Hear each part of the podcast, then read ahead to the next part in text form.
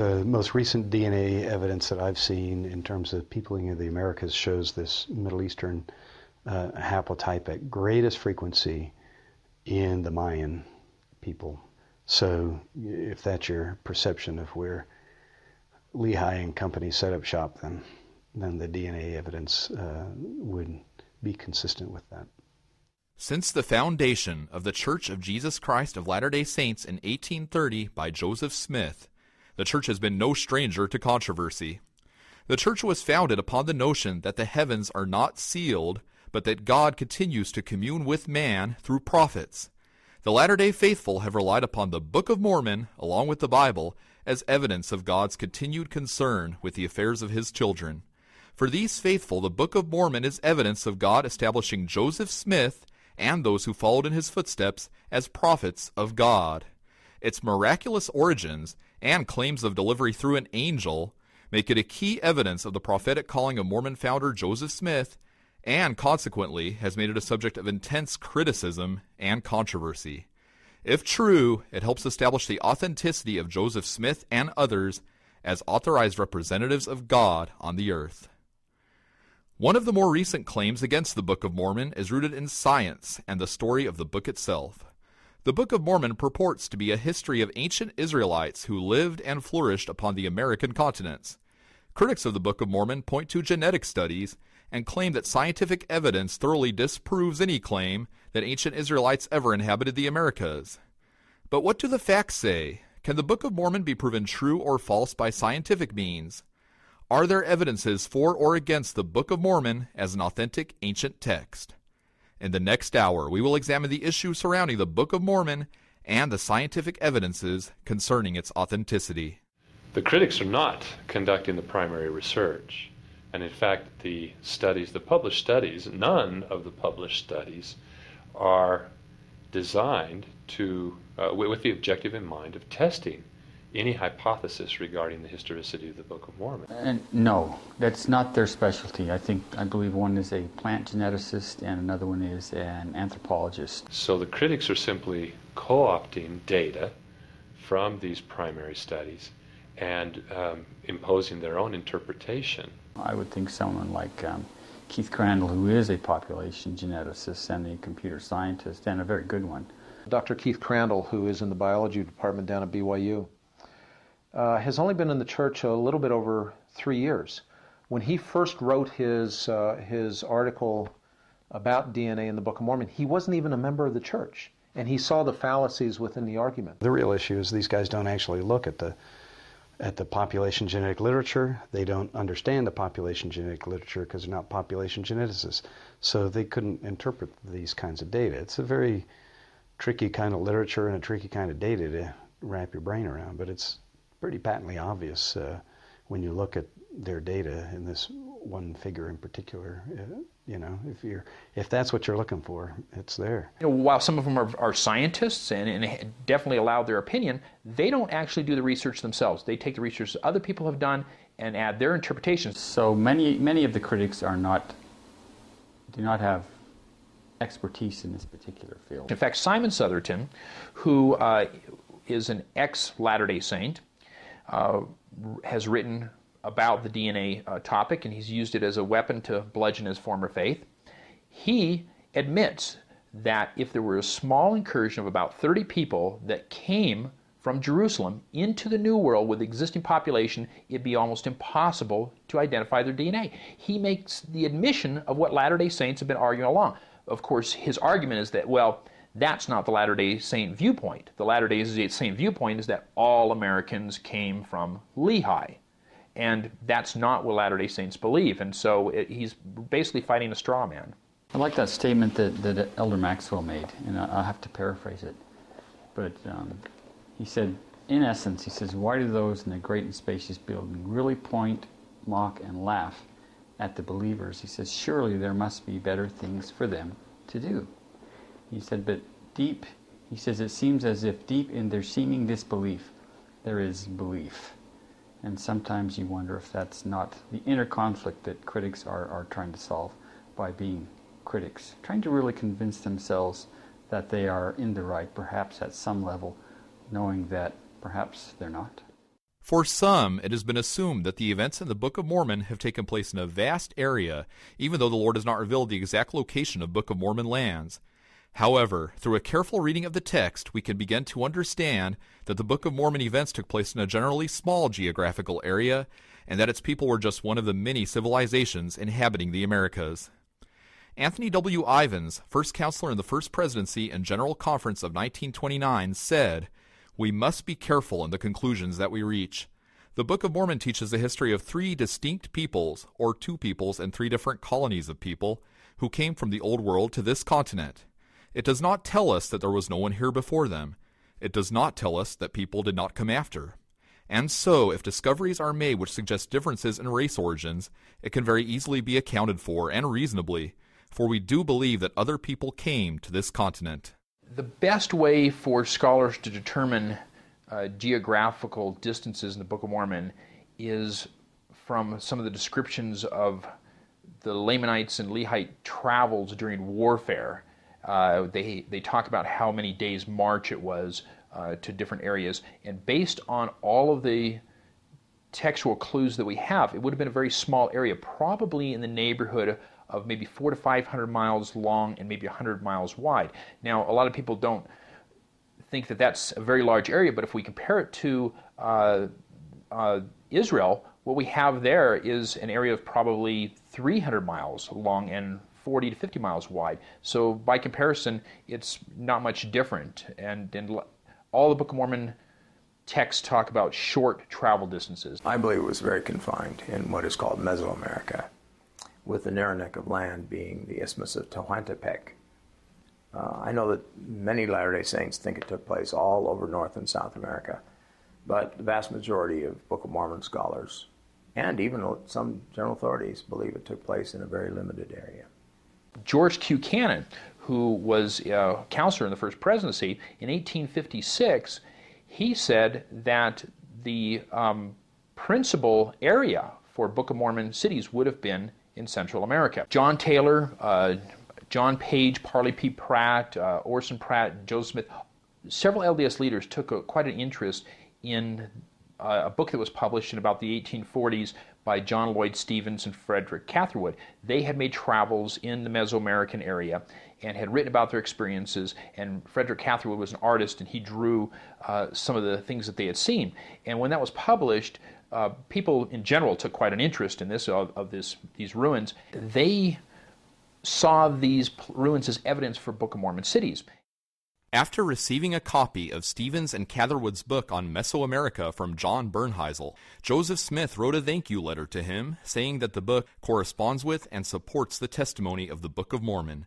I have read the volumes with the greatest interest and pleasure, and must say that of all the histories that have been written pertaining to the antiquities of this country, it is the most correct, luminous, and comprehensive. Orson Pratt is the one who really championed the hemispheric view during most of his tenure as a member of the Twelve.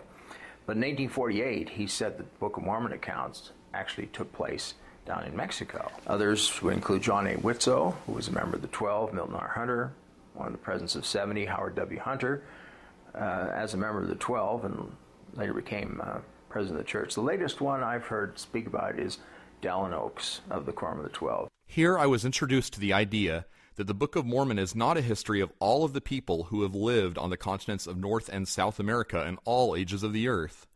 Up to that time, I had assumed that it was.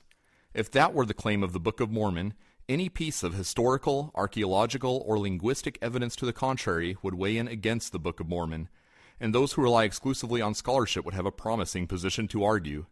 In contrast, if the Book of Mormon only purports to be an account of a few peoples who inhabited a portion of the Americas during a few millennia in the past, the burden of argument changes drastically.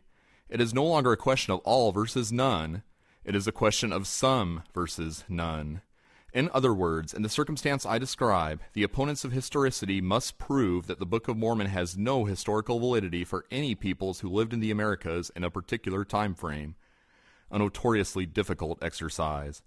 Dallin H. Oaks. We know that there were other uh, Native Americans, Amerindians, living in the Americas for tens of thousands of years before the Book of Mormon took place. Uh, so yes, there would have had to been the Book of Mormon peoples would have met and intermingled and intermarried. The exponential increase in numbers of uh, uh, Lamanites, quote unquote, uh, in the early uh, generations of uh, the Book of Mormon account would suggest that they were incorporating indigenous peoples and usurping control or influence over those peoples. Uh, so I'm sure there was a tremendous amount of admixture from the very beginning amongst the general populace. That might give explanation to the repeated uh, statements by individuals in the Book of Mormon that they were a pure descendant of Lehi. Why else say that unless that was some distinctive characteristic that set that individual apart in the social structure of the times? It was very likely that the rest of the people were were uh, marrying and and uh, and and uh, assimilating uh, individuals from from the indigenous peoples. The Nephites, in fact, didn't know about the their neighbors, the Mulekites, until um, King Mosiah I left the city of Nephi with those who would follow him and traveled through the wilderness, as it says, and ended up in a place called Zarahemla, where he met the group that had descended from uh, Mulek and those who accompanied him to the New World. We read in chapter 7 of Jacob where Sherem came and, and he meets with Jacob. Now, Jacob was one of the uh, original Lehite, uh, of the original Lehite party to come to the Americas. And here's Sherem meeting with Jacob, and he doesn't know who Jacob is. Now, there couldn't have been more than maybe a couple of dozen adults at that time from the Book of Mormon peoples. Why doesn't Sherem know him? Um, he comes from a different community. You know, what other communities come from? He had to have been from some sort of outside community. He's just introduced by the words, There came a man among the people of Nephi. Came a man among the people of Nephi. Sounds like he wasn't of the people of Nephi, and yet he was um, clearly expert in their language. In fact, Jacob specifically states that he was a, he was expert in the language of the Nephites. Well, you wouldn't say that of a native speaker. All native speakers are expert in their language, but it would suggest that here's a man whose native tongue was not the one used by the Nephites, and yet he knew Nephite well. He had learned it. Contact with other languages causes languages to change more rapidly, and so uh, it, it's probable that both the Mulekite language and the Nephite language were in contact with other languages, and that would cause both of them to change uh, more rapidly than would have happened in a vacuum. And so uh, they, they probably both changed considerably, and that would make them unable to understand each other after four or five centuries. At about uh, 200 BC, uh, this is in Mosiah, we read that the principal grain of choice among the Lehites was corn or maize. Now, unless maybe you're a farmer, most people don't know this that corn does not grow wild. You cannot find wild corn. And that's because it takes very sophisticated cultivating techniques uh, to grow this, otherwise, it dies. How is it that they received corn, which we know was in the Americas? Uh, it had to have come from some other culture that showed them how to uh, grow this, cultivate it, produce it. The Book of Mormon does not exclude other people from those who came to the New World. What we see is, is that early on in the Book of Mormon, we have Lehi, uh, Lamanite and Nephite being used to identify family groups. Laman, Lemuel, a couple other people broke off, and they were the Lamanites. Nephi, Sam, Jacob, Joseph, a couple others, they broke off, they became the Nephites. These are family groups that went separately. But later in the Book of Mormon, what we have that evolving into is a, uh, a class distinction, if you will. Much like um, Jews refer to themselves as the chosen people or Israelites, and everybody else in the world is Gentile. In the Book of Mormon, it becomes the same sort of class distinction so that later in the book you have Nephites who believe a certain way, and everybody else is Lamanites.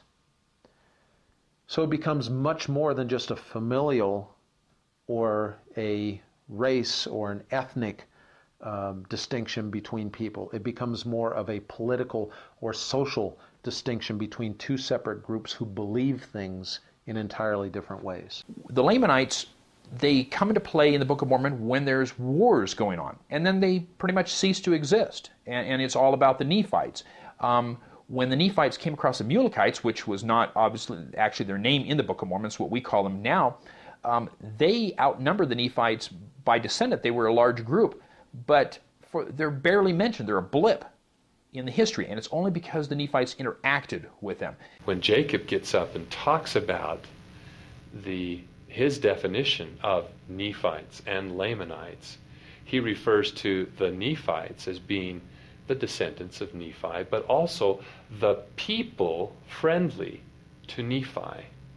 Now, why would you say that? I mean, if you if you were not just talking about clans or tribes, but refer to people who are friendly to Nephi. So, to the Nephites, their lineage group, their tribal narrative with the Nephites, everybody else was Lamanites. Basically, you have a us versus them, Jew and Gentile, and that same theme. I mean, that theme is throughout the Book of Mormon, and it's reiterated very strongly in the post uh, Golden Age, when uh, at, at about 200 A.D., when the dissensions and apostasy began to set back in and the ites began to crop up. But after 200 years of unification, when there were no ites, how could you possibly identify family groups and clan lineages, lines, and boundaries, and so forth?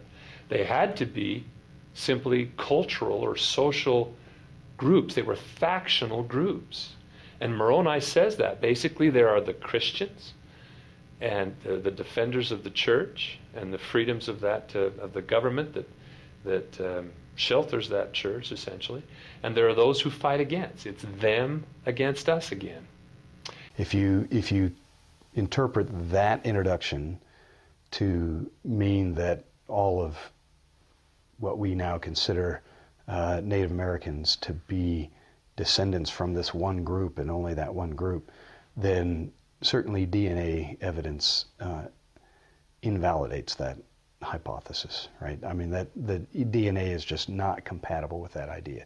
And there's lots of DNA evidence that suggests from all kinds of different um, genetic markers that suggest that, that indeed uh, Native Americans predominantly are related to Asians. And there's lots of arthro- anthropological data as well that supports that idea. The evidence says that haplogroups A, B, C, and D um, came across the Bering Land Bridge in antiquity, and you can debate whether or not there were, you know, three different migrations, each representing the haplotype, or some think that there was now one migration involving all of those. Um, is is up for probably still up for debate.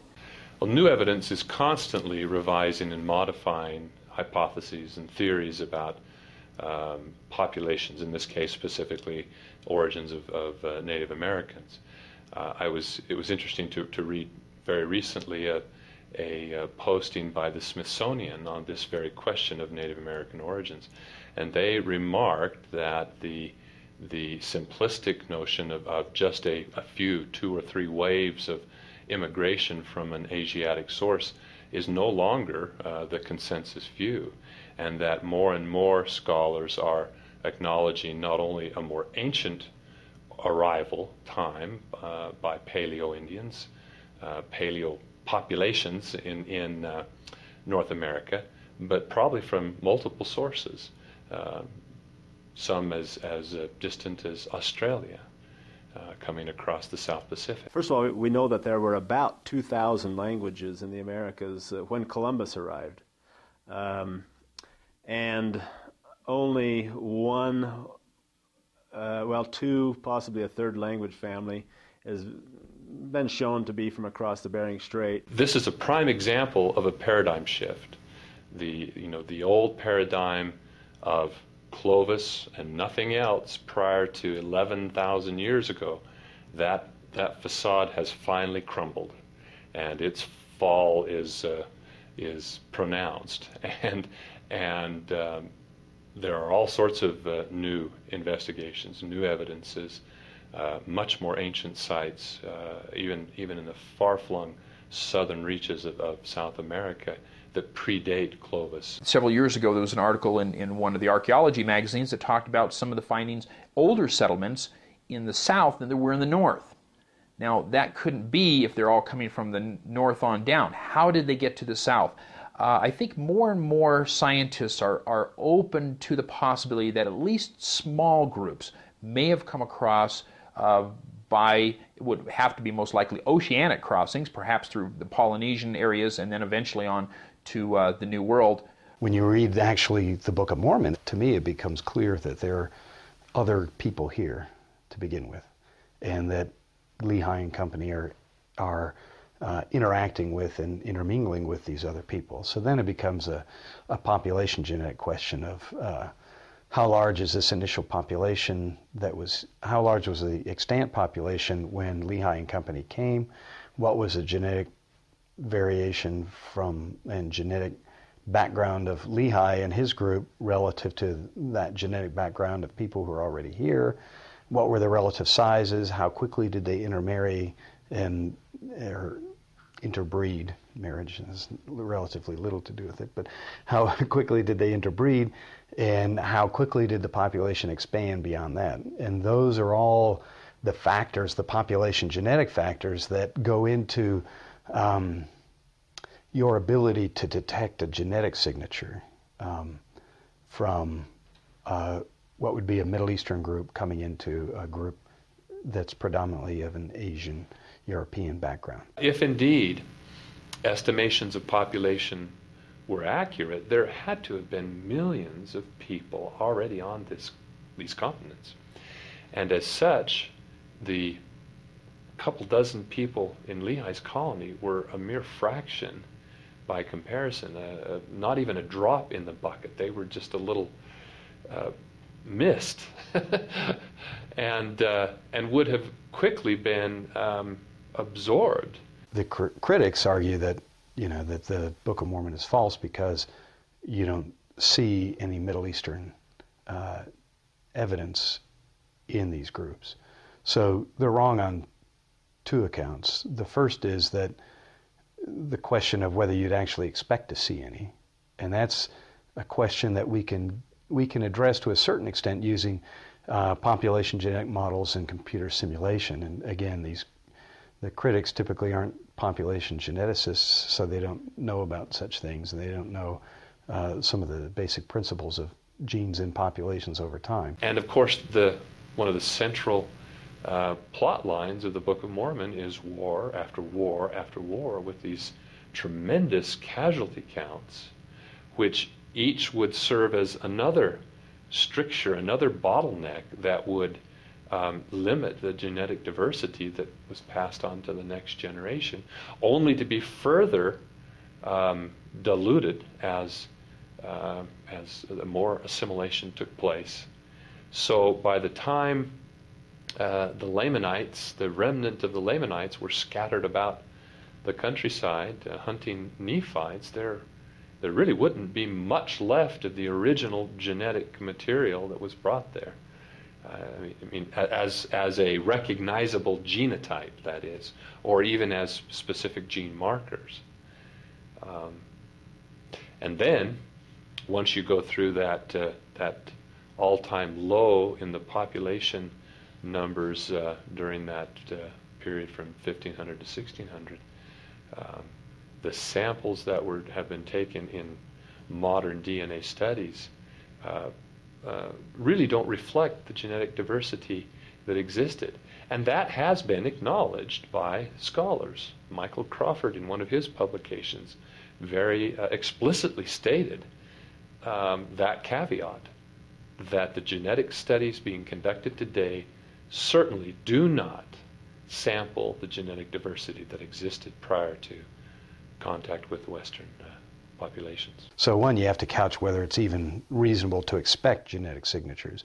And then, two, they're just wrong. I mean, the fact is, uh, based on this paper uh, by Noah Rosenberg from the University of Michigan, um, that there are, in fact, Middle Eastern haplotypes in where we as Latter day Saints would expect them to be in, in this Mayan population, as opposed to across all North and South America. Since we can't uh, go back in time to 600 BC to sample the gene pool of Jerusalem of that era, one might think, well, let's just go back to the Middle East today.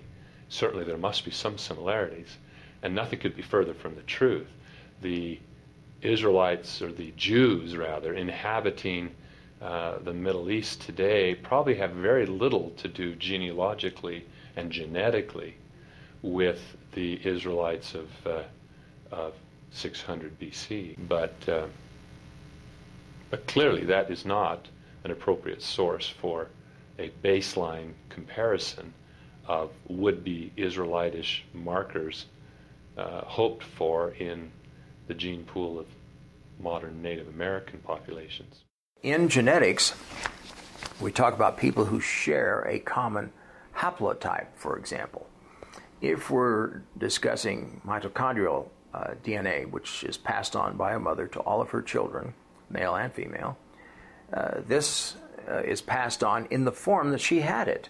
The mitochondrial DNA and DNA in general is very good at, at, at identifying individuals. And in things like paternity cases, um, at matching DNA, especially from a random background, you can be close to 100% accurate. You're never going to be 100% accurate, but you can be darn close to 100% accurate.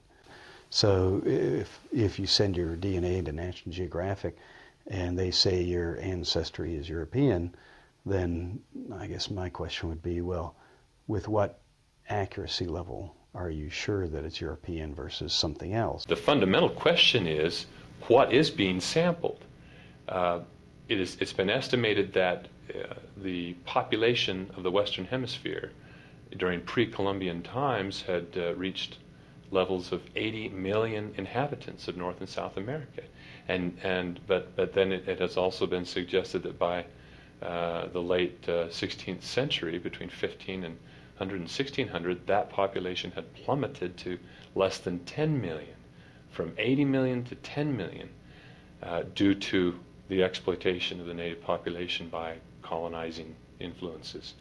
And clearly, that number continued to decline in the wake of Western expansion in North America and, and throughout the Western Hemisphere. When um, Columbus in 1492 came to the Americas and made his first stops in, in uh, basically the Caribbean islands and in Haiti and, and, and uh, some of the islands around there. They estimated, uh, or perhaps scholars since then have estimated, there was maybe in the neighborhood of of quarter of a million to a million people in those island areas. Um, 50 years later, they figured there was about 500 people in those island areas, and 100 years after that, by about 1650, they, they believe they're basically extinct. So the point being that the population that is being sampled today is a mere fraction of the genetic diversity that existed just a few centuries ago. So whether it's random or not begs the question of what is being sampled and does that take into account the genetic diversity that existed at one time. Some scholars believe that up to 80% of natives were killed off by either wars or diseases brought by the, the, Europeans. There was a lot of people wiped out, a lot of history that went along with it, and a lot of DNA that uh, would have disappeared as well. And so you reach these bottlenecks and lucky genes that can move forward, and other um, strands of DNA would have died out. There have been some studies done by University of Utah geneticists, some of them LDS, some of them not. They have tested ancient DNA from um, all the Great Basin area, for example, mostly the Fremont culture, and they have found that the uh, balance of mitochondrial DNA haplogroups was not the same among those people as it is among the Native Americans living in the same region today. Individually, our genetic makeup reflects only a fraction of the potential genetic diversity represented in our genealogy, in our ancestry, because, uh, for example, our mitochondrial DNA is passed down maternally. So I received my mitochondrial DNA from my mother, who received it from her mother, who received it from her mother.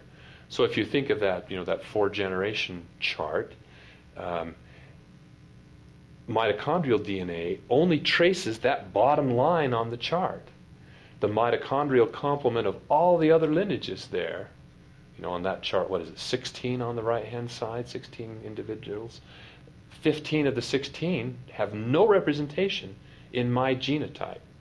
Likewise, my Y chromosome, which is the other principal uh, target or locus of interest because of its strict paternal inheritance, traces the upper line on that genealogical chart and only represents contributions from that uh, paternal ancestor at the very upper right hand corner of the chart. One again out of 16. So all the rest of that is, is uh, not represented, at least in my, gener- in my person. There may be other individuals, obviously, of my generation that have some representation, but they may not be sampled in the study, for example. So if you come to a generation where there are no daughters, or for example, um, if you have many lines of this of females that have this X haplotype, and as they go from generation to generation, if at any one point they do not have daughters, then that particular haplotype is lost.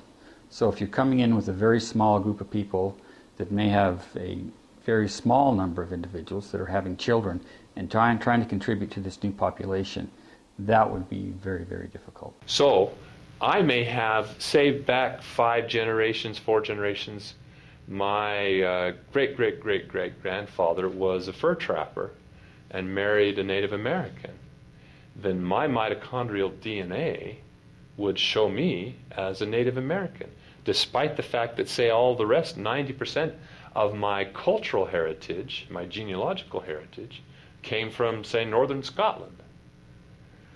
So that's the potential bias and skew that can be introduced through admixture of populations. When, when uh, my wife and I have five kids, each one of those children has 50% of their DNA from me and 50% from my wife, right? So already we've reduced our DNA data set by half in these children, right?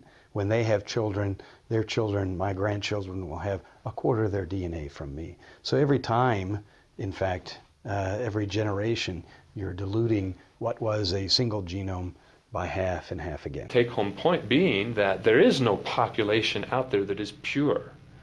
All populations have experienced tremendous amounts of, of, of admixture. So, and then you throw on top of that, in a population um, context, uh, the concept of genetic drift and, and fixation of variants or loss of variants. Uh, what what population genetics theory tells us is that eventually genetic variants will either go to fixation or loss. So either everybody will have the same variant or or nobody will have that variant in a single uh, contained population. Now that happens a whole lot faster when your population is small, and a whole lot slower when your population is very large. Um, so genetic drift, um, especially in a small population context, will erode variation rapidly. We'd have to have him here, put a swab in his mouth, or draw some blood, because uh, the only way to find out what Lehi's DNA was like was be to have him give us a sample. What is the effect of infusing a very small colonizing group, a uh, very small gene pool, a literal drop in the bucket of the gene pool of the existing indigenous population of the Western Hemisphere?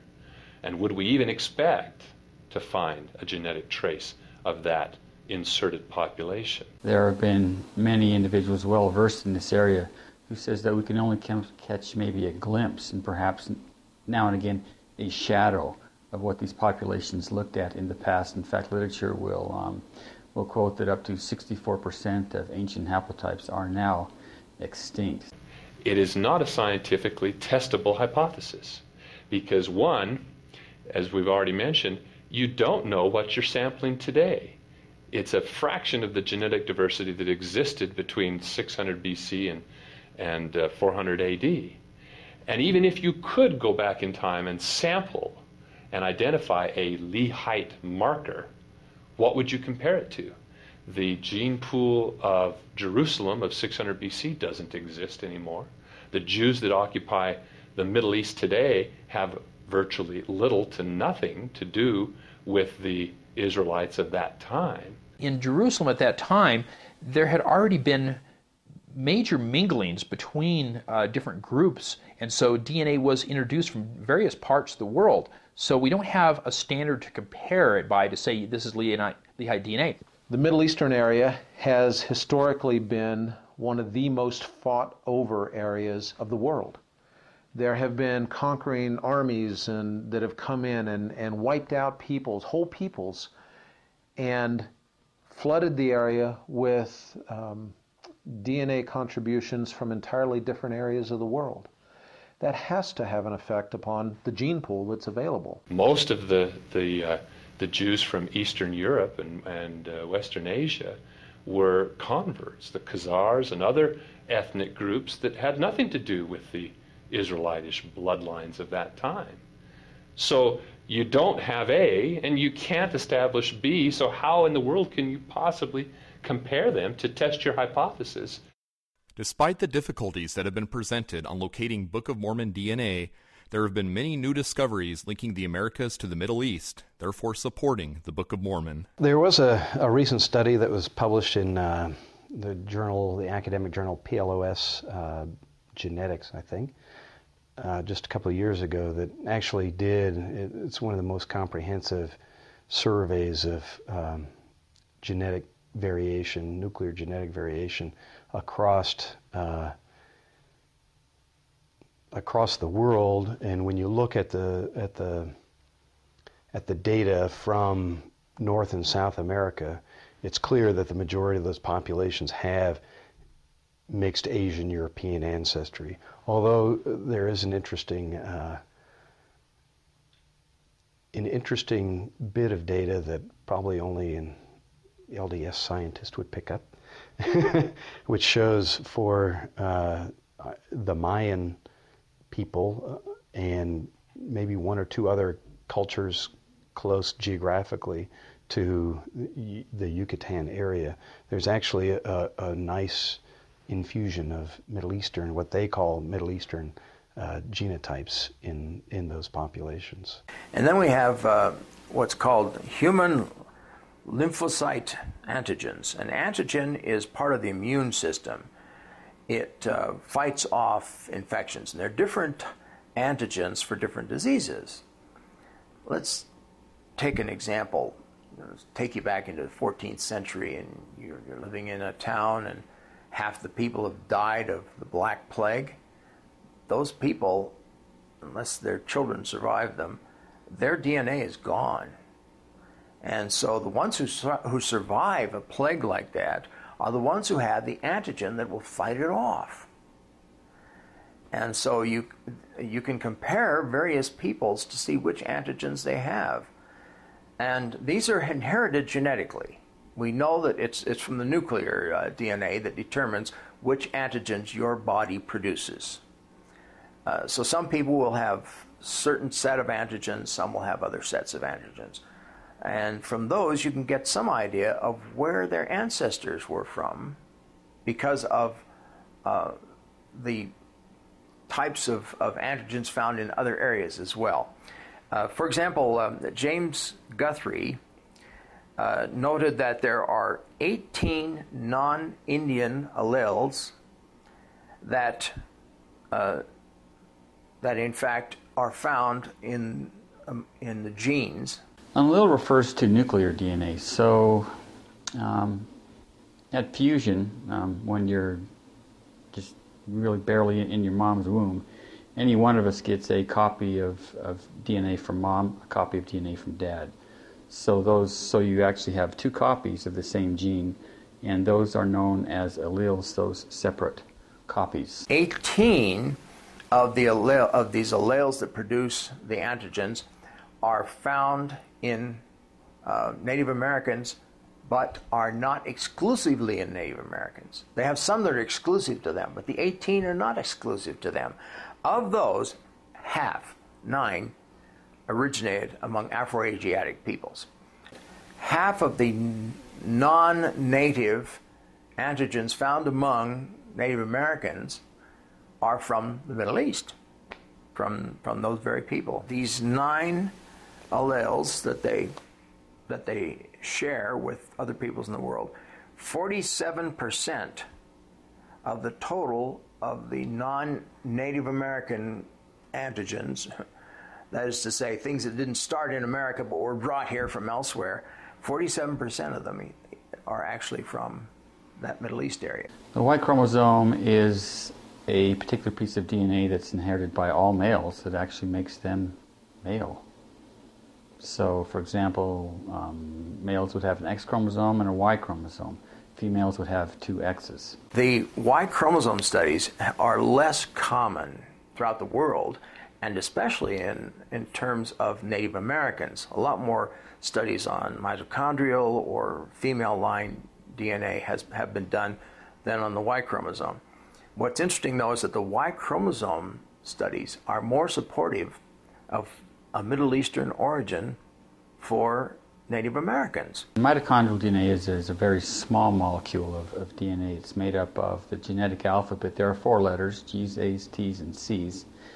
And when you compare the mitochondrial genome to the nuclear genome, it's very modest.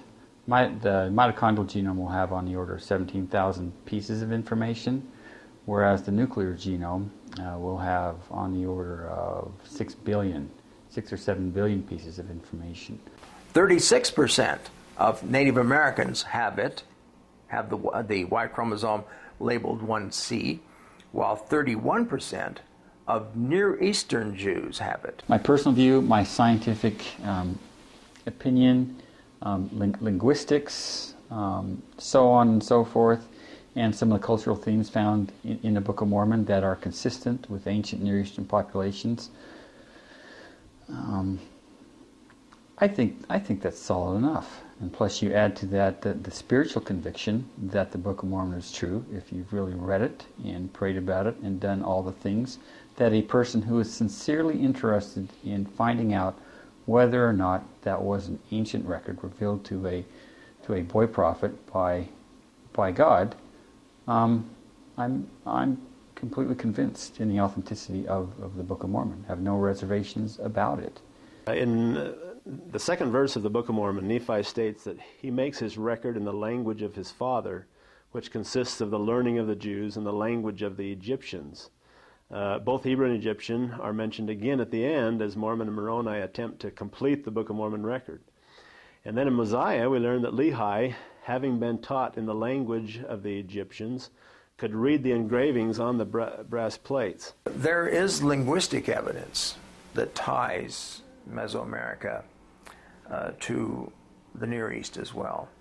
Uh, back in the 1960s, Pierre Agrinier, a French linguist who worked with Morris Swadesh, who was one of the great fathers of linguistics, uh, actually compared the Sawiza language family of southern Mexico with the Hebrew language. And he determined what he used was the list of 200 words that Swadesh had prepared. Swadesh believed that these were the 200 words that changed more slowly in languages as they separated from their sister language. The list of 200 includes things like fire, ashes, um, mother, food in, uh, as a generic term.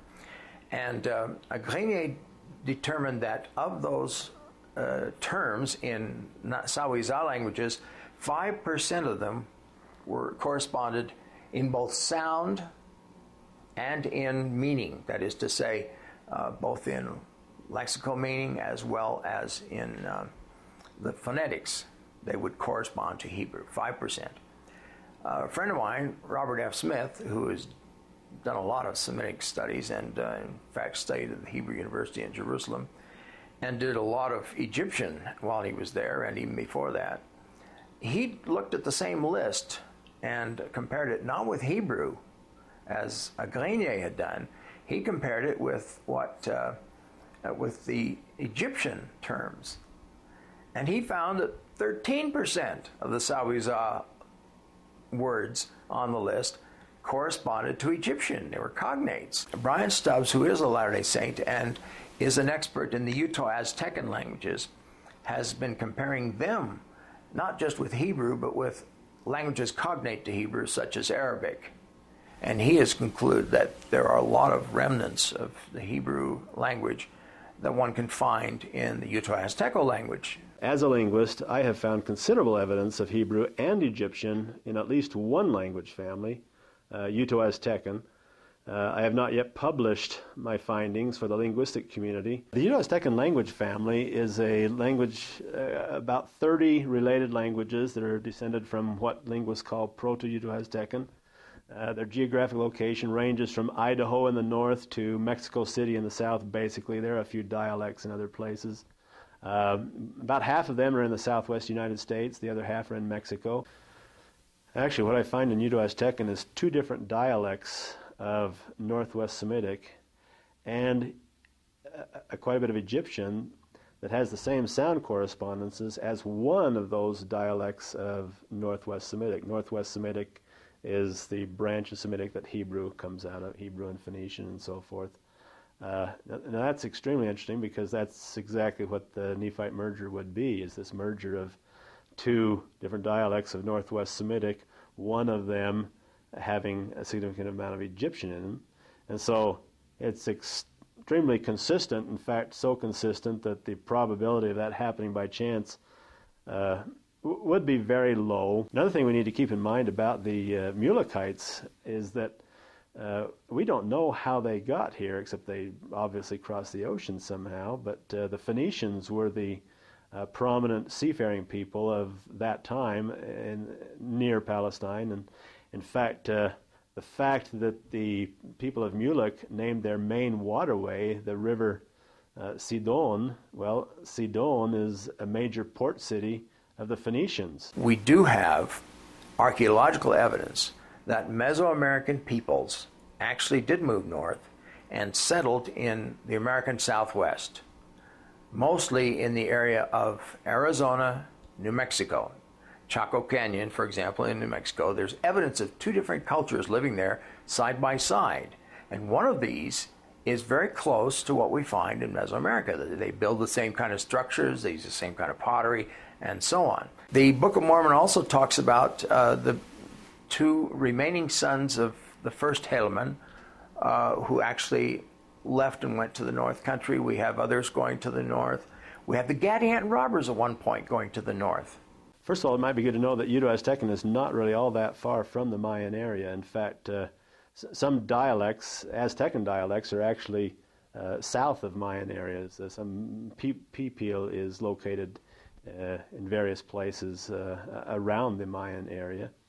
Um, uh, in fact, most Uto-Aztecan languages are located in what most LDS archaeologists would consider to be the Nephite land northward. Uh, in other words, in Mexico, and, and then perhaps further north of that in the United States. DNA and language don't always match. In fact, it might be that they match uh, less than half the time. Um, for example, everybody in Europe has Roman DNA, also has Celtic DNA, also has Germanic DNA. Uh, even though those were three separate people, they've mixed enough being in the same area that uh, uh, geneticists cannot uh, isolate Celtic DNA, for example, nor Germanic DNA. There's simply this European DNA that's a mixture of everything. Um, and so, uh, peoples in the Americas could well be descended from Book of Mormon peoples, even though they are not speaking uh, languages descended from Hebrew or Egyptian. I 100% believe it's true. My primary reason for believing it's true is based on uh, spiritual testimony. And I, I am convinced of its truth because I have felt it spiritually and I felt the still small voice whisper it to me. I feel empowered and strengthened and emboldened by scientific studies. I think there is an, a lot of evidence that implies uh, a plausible story for the Book of Mormon. There are um, language studies that suggest that some of the phrases in the Book of Mormon were not known in Joseph Smith's day but are accurate in Hebrew. Um, we have real examples, despite what the critics say, we have real examples of what can be termed reformed Egyptian as an adjective, as some sort of modified Egyptian. Um, we have actual metal plates that have been found, as the Book of Mormon describes. Um, it, the list goes on and on. We have the witnesses, um, which the critics try very hard to impugn their testimony because uh, it's uh, uh, something that sticks in their craw, I believe, because we have the three witnesses that talk about an angel, and then we have uh, eight witnesses that talk about feeling and hefting the plates. And so the critics attack those things because it's very strong evidence that Joseph Smith was telling the truth, that there's something more to it than just Joseph Smith's imagination. You have other people testifying to it as well. So there's a whole bunch of evidences that strengthen my faith. If those evidences weren't available, I still would believe because of uh, my spiritual testimony. But uh, I'm happy that they're there because they, they make me feel uh, more comfortable in my belief. So I've been a member of the church for four years now. I've been a professor at BYU for 11 years. so, um, and in fact, when I wrote my first article on DNA in the Book of Mormon was as a non-member. So I really didn't have a, at that time, much of vested interest one way or the other, right? I, I really um, came at it from the point of view of a population geneticist thinking about this problem and thinking about how you'd actually go about testing it and recognizing that the people who were making the arguments were not interested in testing the hypothesis they were interested in making an argument so to me it wasn't much of a science claim in the beginning i mean my belief is that it is true it is an authentic record of god's dealings with people from jerusalem on this continent um, I know that. I, I feel that. I've come to know that personally. And I think that that sort of internal sense of knowing something on a spiritual nature and level is much more important than whatever scientific data um, is out there. Because once again, scientific data comes and goes. You don't see anyone reading the scientific literature from the 1800s because we've moved past that. Since studying the Book of Mormon and knowing, having a genetic background, um, knowing what I do about this field, it obviously hasn't hampered my enthusiasm for uh, for my testimony of the Book of Mormon, the truthfulness of the Book of Mormon, or my enthusiasm in joining the church and being a fully participating member of the church. So, um, to me, the you know the the authenticity, the truthfulness of the Book of Mormon is something that's fundamentally different from a science expedition, right? It's not a hypothesis to be tested. It's a it's a speaking of the Holy Ghost to your heart. And that's what made my conversion. And I hope that's what most people's conversions are based on. And most people's um, membership in this church is based on. So these these to me are fun academic exercises to think about, but you know, they're they have uh, relatively little to do with my personal faith and my belief in the in the Book of Mormon and in Joseph Smith as a prophet. So the sci- scientific data really doesn't play a role. It's like trying to say, is there archaeological evidence for Jesus Christ? Um, it just doesn't really matter or, or make sense. It, it's, a, it, it's a person's personal belief. We shouldn't have our b- religious beliefs based on scientific data, right? Which, as a scientist, frankly, was a bit of a hard thing for me. Um, but when you know, I I taught Doctrine and Covenants this fall, right? And when we're talking about Joseph Smith and the first vision, and we're covering these concepts, I feel the Holy Ghost. I feel the Holy Spirit touching my heart right now. I can feel that. That is real.